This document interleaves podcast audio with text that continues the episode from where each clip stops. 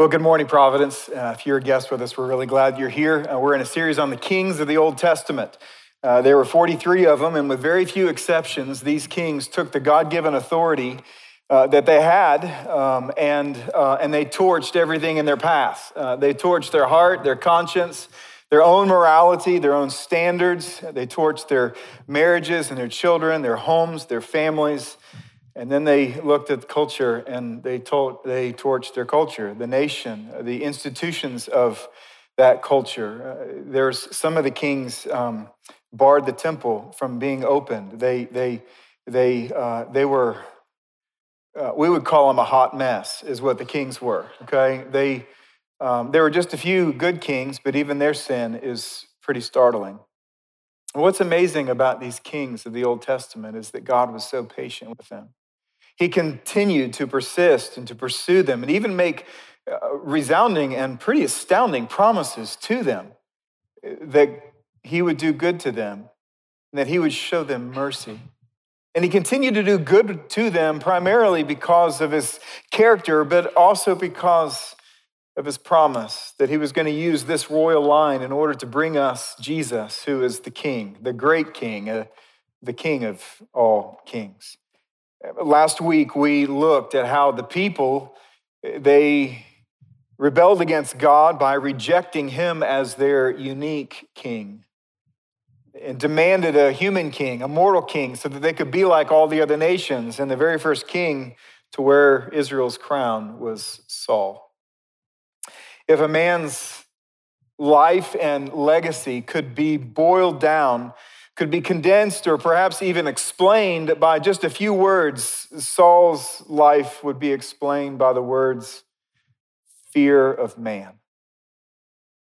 And that's why it's so important for us to listen because eh, although our fear of man, what people think about us, is probably scalable in different seasons of our life, it may be higher or lower, or perhaps your personality or your faith uh, causes that to be not the dominant issue of your life, I want you to know that you struggle with the fear of man.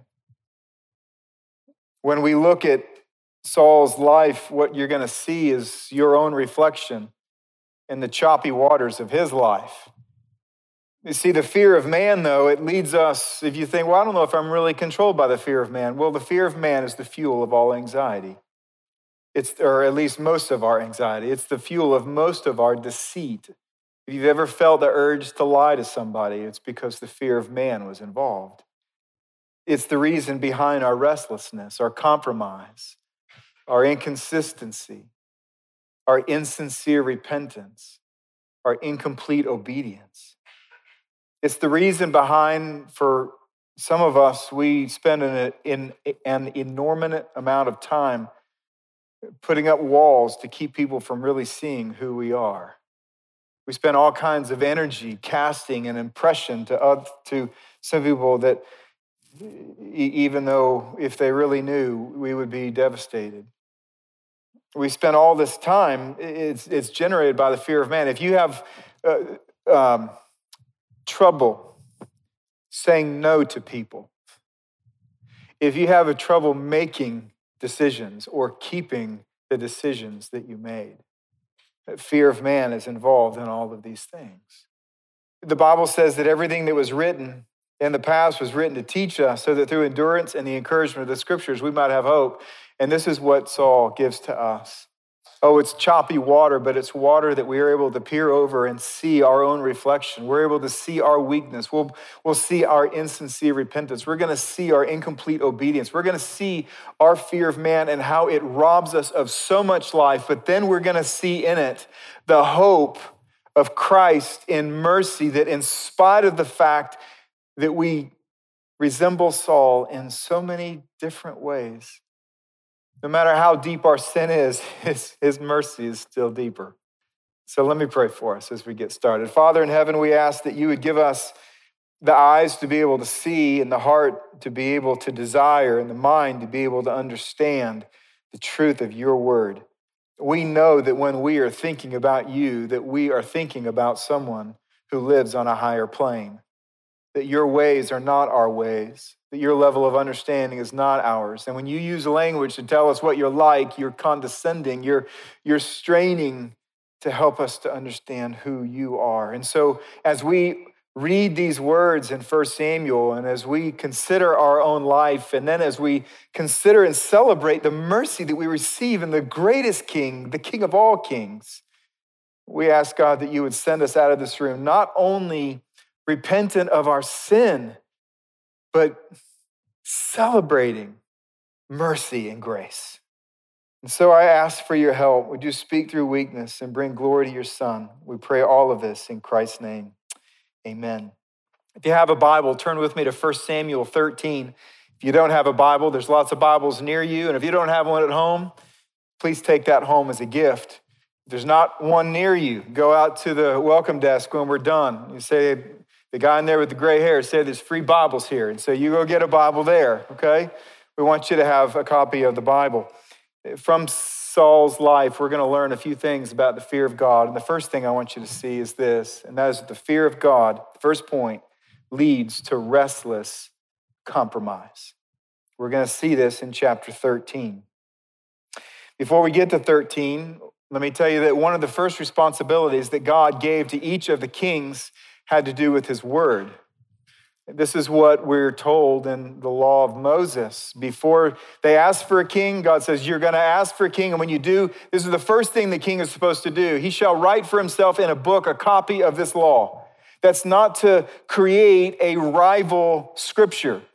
It was to ensure that the king internalized, processed, looked at every word and wrote down every word so that it would ingrain upon his own heart. And not only to write it down, but he was to read in it all the days of his life. He was to spend time in the Word. And why? And he tells him, tells us there's three reasons. By the way, when I ask you and encourage you to read the Bible, same three reasons. That he may learn to fear the Lord, that his heart may not be lifted up above his brothers, meaning being proud, and that he may not turn aside from the commandment. Now, this is what's happening. God is saying the first thing that, that the king must do is to reorient his life in such a way that it gives perspective of how he's supposed to live in relationship with God, in relationship with other people, and a relationship with what God said. Well, early in Saul's reign, um, we don't know if he did that, by the way. Um, there's probably more evidence that he didn't in the way that he lived his life, but I don't know if he did that or not. But early in his reign, there was this people group, and they said, you know what? we're up for a good fight. And so the Philistines, they picked a fight with Israel.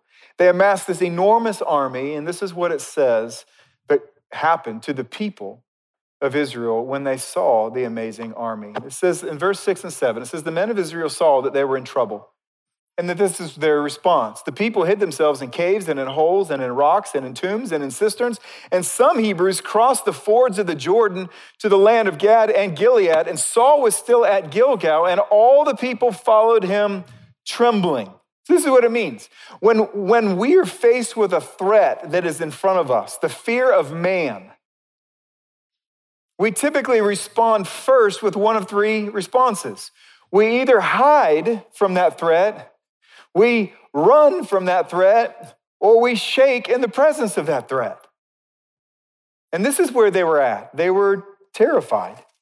Now, this is really important, okay? Before Israel would ever fight, they would, they would have an offering, they would have a burnt offering in order to atone for any sin in the army, in order to secure the favor of God. Well, in the law of Moses, which the king was supposed to write, Leviticus chapter 6, we're told that only a priest could make that offering. So, what happens? Look what it says in verse 8. It says that Saul waited seven days, the time appointed by Samuel, and Samuel did not come to Gilgal. The people were scattering from him. So Saul said, Bring the burnt offering here to me and the peace offerings. And he offered the burnt offering. And as soon as he had finished offering the burnt offering, behold, Samuel, if you're new, Samuel is a priest. He came, and Saul went out to meet him and greet him. Well, Saul was pretty uptight when he saw what had taken place. So much so, the first thing that comes out of his mouth in verse 11, what have you done?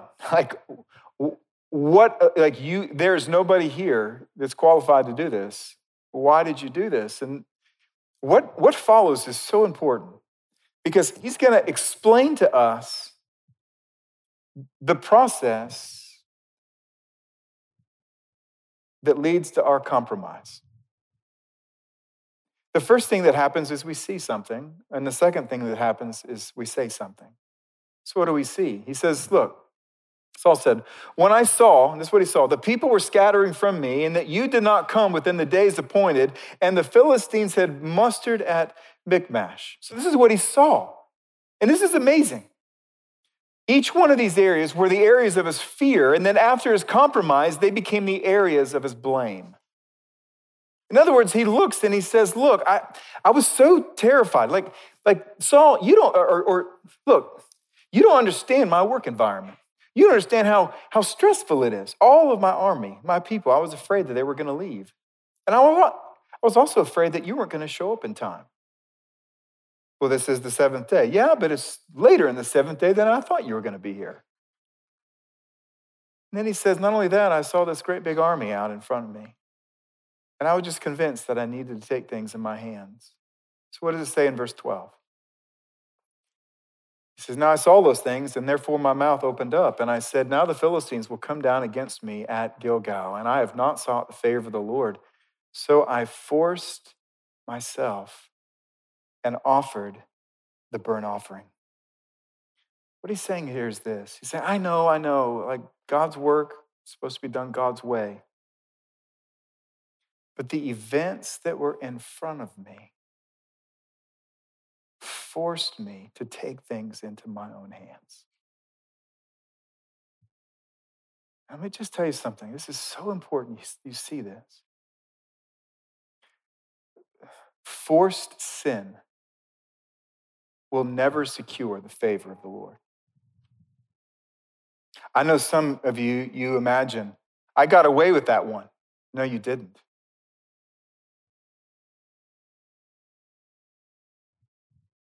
No one gets away with any sin.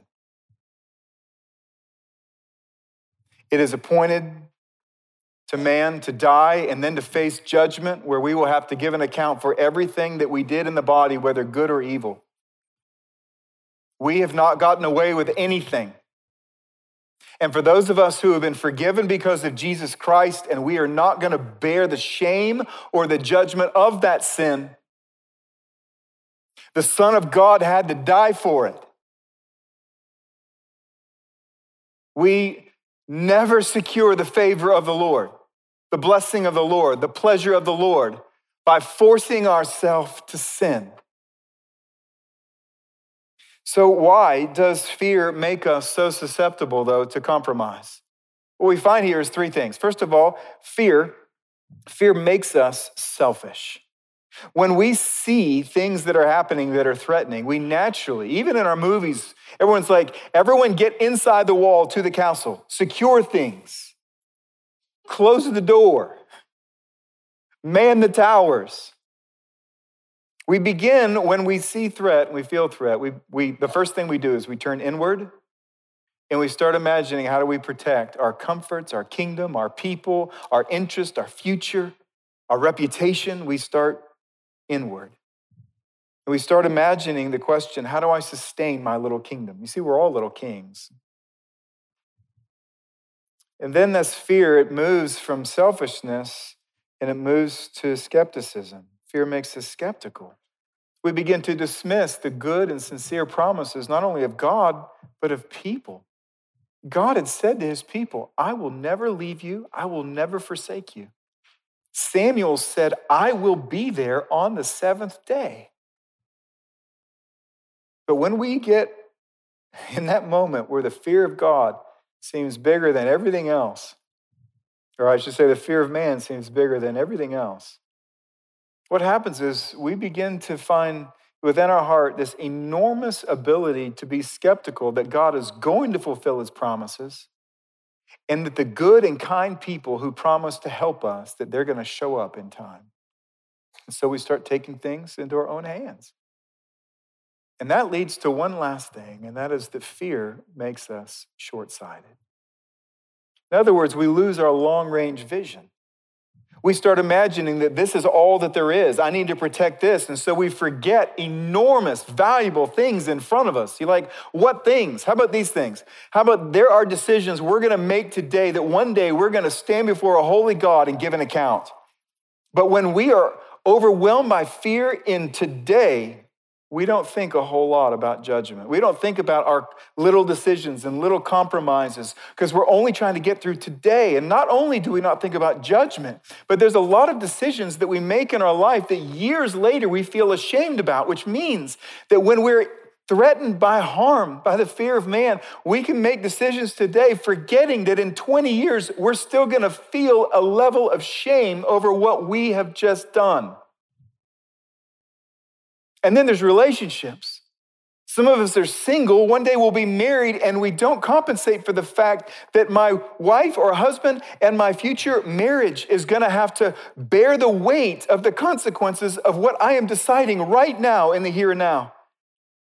And add to that future generations. One day we're going to have kids, and our kids are going to ask us,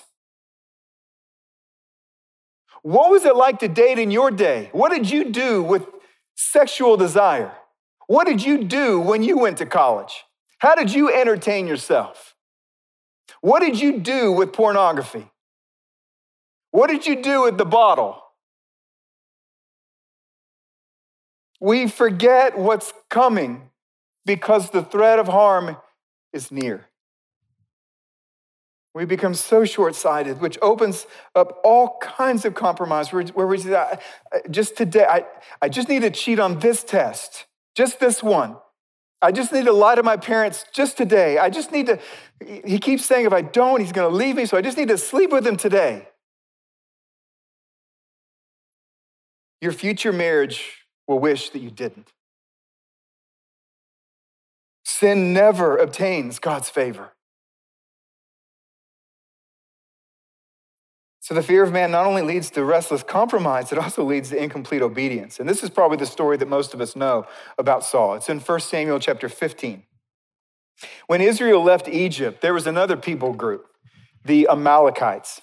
And they looked at Israel and they're totally disorganized because they've been slaves for 400 years. So they have no army, there's, there's, there's no organization, there's no systems of protection and provision over them. They're just walking out of Egypt. And they're like, hey, this is a new place, this is a wilderness. And so they're vulnerable, they're sitting ducks. And so the Amalekites say, let's attack them.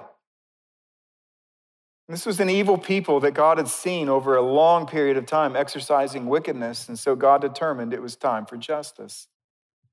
And he says something that's very troubling to us, in particular in our generation in America. He says, God says, God speaking, I have noted what Amalek did to Israel in opposing them on the way when they came up out of Egypt. Now go and strike Amalek and devote to destruction all they have. Do not spare them, but kill both man and woman, child and infant, ox and sheep, camel and donkey. Now, we have to pause in Saul's story to talk about God's story. Anytime you come to something like this, you have to ask the question. I hope you ask the question. What how do we worship a God like this? If the one true living God commands this, and obedience is, is this. How are we supposed to deal with that? Anytime I come across places in the Bible where I look at it, I'm like, okay, I'm I don't get that one. That's that's that's a lot. That's a whole lot for my mind to process. The first thing let me encourage you to do when you get there is uh, don't sweep it under the rug. You sweep everything under the rug, what happens is over a long period of time, your heart begins to fill with what feels like a growing list of suspicion for the credibility of the Bible and God. And so don't just go, wow, that's a weird one. Let me just move on. No, ask and look for answers. The second thing I always do when I find things that are, that are, that are troubling, such as go and kill everybody, including the babies, As the Bible says that God is the judge of all the earth, and as such, that he always does what is right. And so I prayerfully try to remind myself of his goodness, his kindness, his righteousness, and that what he does is just. And the third thing I do is I look at other places of the Bible eh, to get clarity on God's character, his activity, and what he is, and what he's doing, and what he's like. Clear places of scripture so, that I can build a wall, so I can lean on that wall, and that wall can help me interpret and understand places that I, that's, that's hard to understand. I can't stack up that wall for you today, but I already have at least a portion of that wall. I wrote an article a few years ago and you can find it. It's at uh, pray.org slash justice. It's simply called Finding Mercy in the Face of Justice. And in that article, it just stacks up things that we know are true about God. Things such as He's the creator of the universe. And as the creator, He has creator rights over our life, which means our life is in His hand. When Jesus Christ determines no longer to uphold your physical life, you will die. That's, a, that's what the Bible teaches, right? Um, God is the judge of all the earth. And as the judge of all the earth, he always does what is right. That God entrusts a measure of his authority to human government in order to bring about justice in the world. So there is such thing as a just war. Right? When you have dictators and they're literally annihilating millions of people in people groups, God says justice needs to take place. Government was given by God in order to hold back the tide of human depravity so that it doesn't flood the whole world. And so this was an evil people, generationally evil. And God determined in his, in his wisdom, in ways that I won't ever really be able to understand, that justice was needed. And so, what does Saul do? Well, he goes out and he does what God asked him to do, kind of. It says in verse 7, he says, Saul defeated the Amalekites, and he took Agag, the king of the Amalekites, alive, and devoted to destruction all the people at the edge of the sword. But Saul and the people spared Agag and the best of the sheep and of the oxen and of the fattened calves and the lambs and all that was good, and would not utterly destroy them. What is this? This is incomplete obedience, which in God's economy is complete disobedience. Verse 11. God says, I regret that I made Saul king, for he has turned back from following me and has not performed my commandments. Samuel was angry and he cried out to the Lord all night. Samuel rose early to meet Saul in the morning, and it was told Samuel, Saul came to to Carmel, and behold, he set up a monument for himself. Now, you remember one of the things the king was not supposed to do was to elevate himself above his brothers. You don't make a monument for yourself. And so, what do we have here? The response to this battle was this: is the Saul is Saul is arrogant and setting up monuments for his glory. Samuel is exhausted because he's been all up all night preparing a speech of rebuke for the king. He's angry. And God, he uses the word regret. Now, that's an interesting word. One of the things you have to remember when you study the Bible is that his ways are higher than our ways. And so, therefore, he uses language that we use, and sometimes it means something a little different than how we use it, but he's trying to identify and empathize with us. There's an entire theology called open theism that says that God sits in heaven. He has no idea what's next. And so he's like, wow, I'll just do it this way. And it's like, oh man, that was a train wreck. I really regret that. So he gets a no regrets tattoo. And, and then he looks over here and I'll try over here. I'll try a little bit better this time. I learned my lesson for that time. I have regrets in my life. That's not what it means when God says, I regret. He doesn't regret like we regret. What he's doing is he's using language that we can understand that when we do something and it turns out bad and we grieve the consequences and we grieve what it does to other people, he says, This is not the way that I had hoped this would go down. Even if I knew it was going to go down. It's clarified, of course, in verse 29 when he says, The glory of Israel, it's God, will not lie nor have regret, for he is not a man that he should have regret. His regret is different. Well, verse 13. Notice what happens. Samuel comes to Saul. Saul says to him, Blessed be you to the Lord. I performed the commandment of the Lord. And Samuel said, uh, What then is this bleating of the sheep in my ears and the lowing of the oxen that I hear? I, I hope you can see the blindness in Saul. There's literally surrounding him evidences of his rebellion and disobedience, and yet he's going around spouting out, and God bless you, and God bless you. But even more than seeing his blindness, I hope that you can see our reflection in these choppy waters. That when we hit pause on our pornography when it comes to Sunday morning and we hit pause on our emotional abuse, our verbal abuse, our immorality, our, our, our deceit, yelling at our kids, slapping our kids. And we walk in these doors and we sing songs and we look at each other and we say, Oh, and God bless you. God bless you. May God give you a good week that it is utterly offensive. And for people who observe our life and who observe the, sh- the show, it's so confusing. So many confused kids.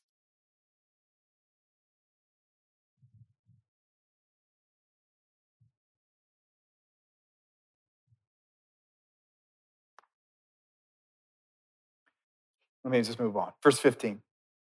Samuel said, Though you're little in your own eyes, are you not the head of the tribes of Israel?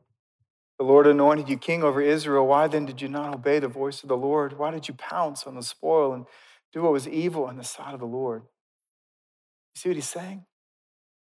Was king not enough for you? I mean, do you see who you are? You're the king. And you need to illegitimately pounce.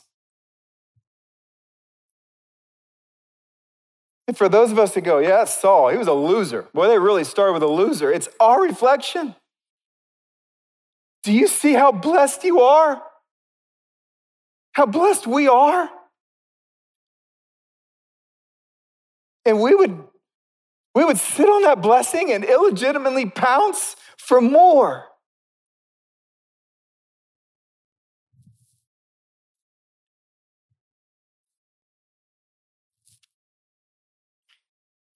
You know what's amazing is Saul doubles down. Verse 20, look what he says. Saul says, Look, I, I have obeyed the voice of the Lord. I have gone on a mission to which the Lord sent me, but the people took the spoil. It's their fault. I obeyed, they sinned. The best of the things devoted to destruction, to sacrifice to the Lord your God. And this is just stunning to me, but we do the same thing. It's just so, it's so sad. Surrounded by evidences of our sin, we justify our obedience.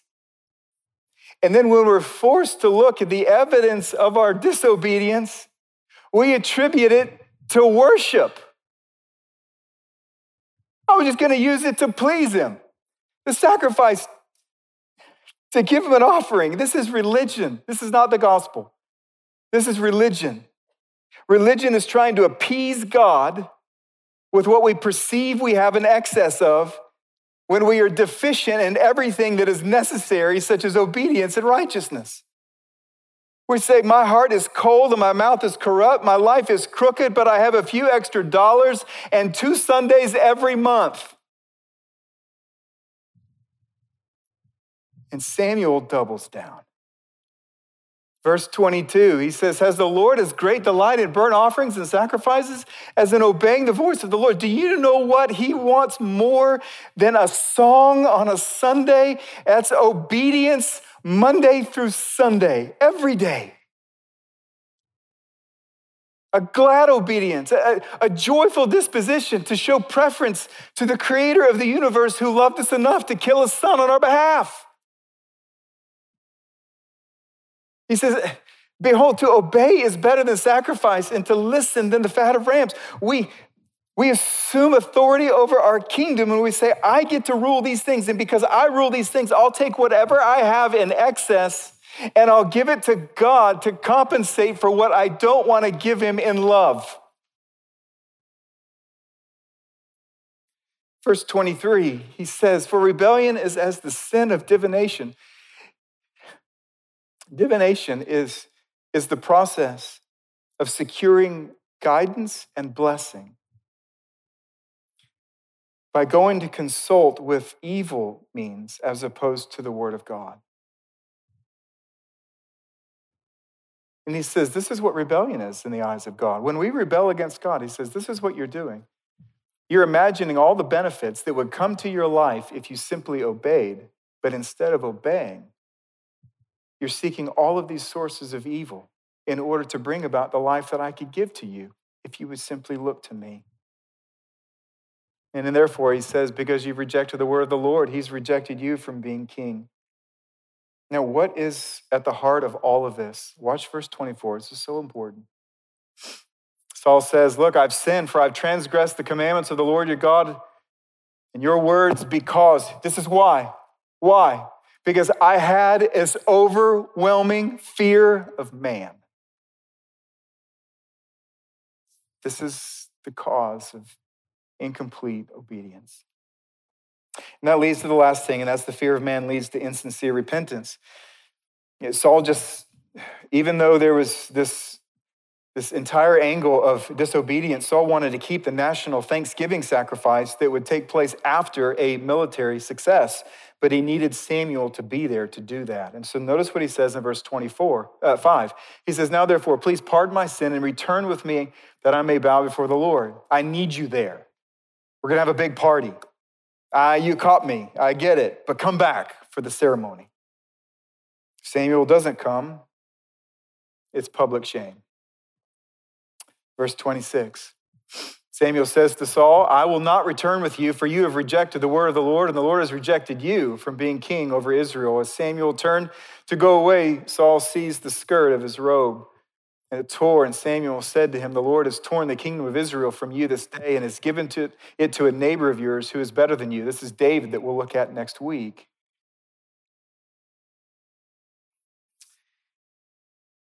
He basically says, I simply can't fake it for you. And so he doubles down again. He says, You got to be there. Verse 30 I've sinned, yet honor me now before the elders. Let me just say something. Repentance never says, I sinned, but honor me. It just doesn't do it. You say, well, what is repentance then? Let me tell you what repentance is. Repentance. It's really five things stacked on top of each other. Repentance feels the weight of God's sorrow. That doesn't mean you have to cry, it means you do feel. You feel his displeasure, you, you feel his sadness on our behalf. And second, it welcomes the light of, uh, of truth, meaning when we open up the Bible and suddenly we, we read of what we're doing, we feel conviction of sin, we don't close it and say, well, I don't want to look at that anymore. If we have a friend who loves us enough who comes and he says, Man, I love you too much, so like to continue to walk down a path I think it's going to be perilous to you, we don't end that friendship. We welcome the light of truth. And not only that, repentance confesses the sin as sin. We don't justify the sin, we don't redefine the sin. We don't say, Well, it was good intentions, it was just kind of like a, it was a hard left at the very end. I didn't know it was going to be that way. No, it was, I was wrong. It cuts off provisions that aid the sin, meaning we look around our life, and for some of us, there's one particular sin we keep committing, and there's like four or five things that literally we give hospitality to that fortify that sin. Repentance says not only does the sin have to go, but all the triggers that lead to that temptation, all the things that trip me up, that constantly lead me to that failure, they have to go as well. I have to rid myself of those of those provisions of the flesh. And then last, we have to turn. We turn away from the sin. That's what repent means. It means turn. But when we turn, we don't just turn anywhere. No, we turn to God. We turn to Him. So Samuel does turn around. He goes back and he kills Agag. They're like, what's that about? How come he killed Agag? This is why. Because when a king went out and won a war and captured the king, it was his trophy. And Samuel says the people should not be confused that this was a success. Not only has God commanded it, but you should not have a trophy for this. What happens next is perhaps what's so telling about our own, our own country. The last, last, last two verses. Then Samuel went to Ramah. Saul went up to his house in Gibeah of Saul. Now hear this. And Saul did not, uh, and Samuel did not see Saul again until the day of his death. Do you know what that means? It means for a span of at least two decades. The word of God and the throne of Israel never touched. Doesn't that sound familiar? And as a result of that, this continued disobedience in Saul's life, when there was no repentance, what it did was it created this growing irrational behavior where you keep reading a story and you find this unbelievable fear and suspicion and jealousy and envy. And on the last day of his life, the day before he literally stood before God to give an account of his life, we're actually told that he, he needed some guidance. And so he went into the living room of a witch to ask for it. And the consequences that this leadership had upon his country were staggering. And yet, not only in Saul's life, like some of you are like, well, this is bad. We're just going to get better after this. Eh, Saul isn't even the worst king. He's kind of like a five. There's a one. Well, we're going to look at him. Like, wow, this is discouraging. And there was hope for all these kings, and the reason is because while all these kings were stumbling over themselves, God kept making promises that a better king was coming. And all the government would rest upon his shoulders, and his name was Jesus. He's the true and better king. He never grows selfish, skeptical, or short sighted. He's the true and better king who never is ruled by the fear of man, suspicion, or jealousy is the true and better king. He never seeks to fill his own deficiencies with our adoration, but rather he seeks to fill our moral deficiencies with his perfection. As the true and better king, Jesus was pure in heart, perfect in obedience. He lived without sin. He died for our sin. And then to prove he's the Son of God, just as he said, he rose from the dead in order to give us a relationship. And so, that being the case, let me just finish with just, just a couple applications. First is this Let's examine our heart for a relationship with God. This is so important you understand this. You read through Saul's life, and there's no evidence whatsoever that this was anything more to him than religion. You, you find ritual, you find sacrifice, you find offering, but you never find prayer, you never find singing, you never find worship, you never find adoration, relationship. He was religious but had no relationship. And my question is always do you? Do you have a relationship with God? You can look at your fearful moments. You see, fearful moments tend to be like that test tube that you can look and you can see what's in there. You can look at fearful moments that you may be in now, or perhaps if you're not afraid right now, you can look at the last time that you went through a fearful moment and you can ask this question What was I like then? Was God on my radar then? Was His word important to me then? Was He near? And the other thing you can look at to test if there's a relationship with God is glad obedience. The word glad is very important. Not miserable obedience, but glad obedience. First John says it this way this is love of God, that we keep his commandments, and his commandments are not burdensome. You see, anytime we have an obedience problem, we have a love problem. Remember Jacob and Rachel? If you, if you don't, there's, there's these two people, they fall in love, but in order for them to be married, the guy has to work for seven years seven, seven years. But the Bible says this it says they were, they felt like to him just a couple days, and the reason is because of his great love for her.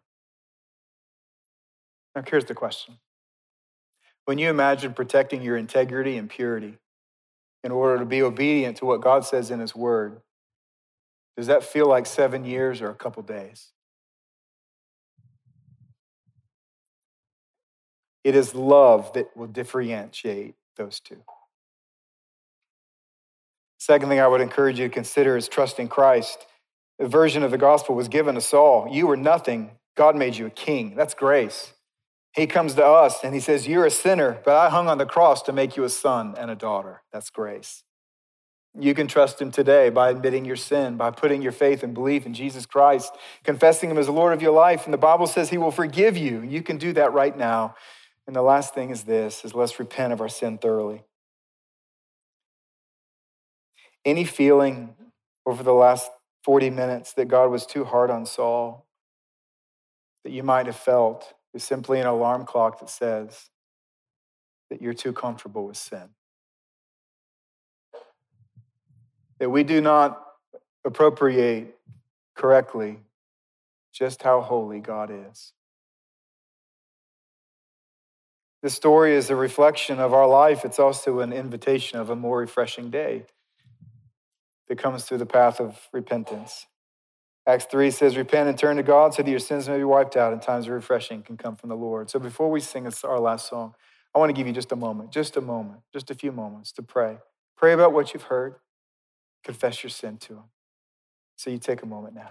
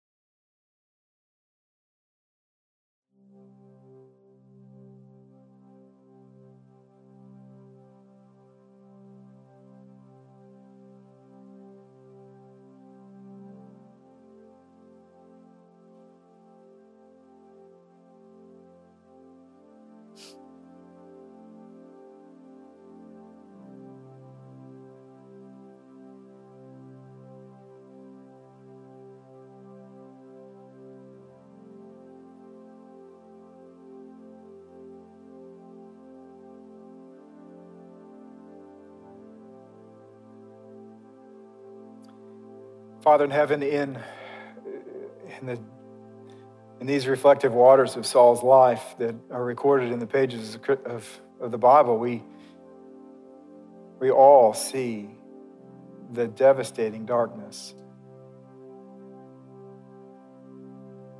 of our own insincere repentance, our own carelessness, our compromises, our incomplete obedience.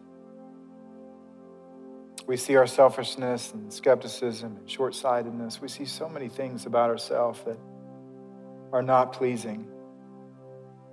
And yet, as a people who have gathered not to earn a place in the family, but because you have given us a place in the family, we, we celebrate. For no matter how deep our sin is, your grace and mercy are deeper still. And it gives us reason to sing and to worship and to celebrate it. It gives us reason to hope because you have the power to lift our shame from our own hearts when we do the same things that we see in these pages. You have the ability to lift our shame, and you have the ability to replace it with peace. And so we thank you for your forgiveness. We thank you for your refreshment. And we sing to you now as an expression of faith and celebration. We pray this in Christ's name. Amen.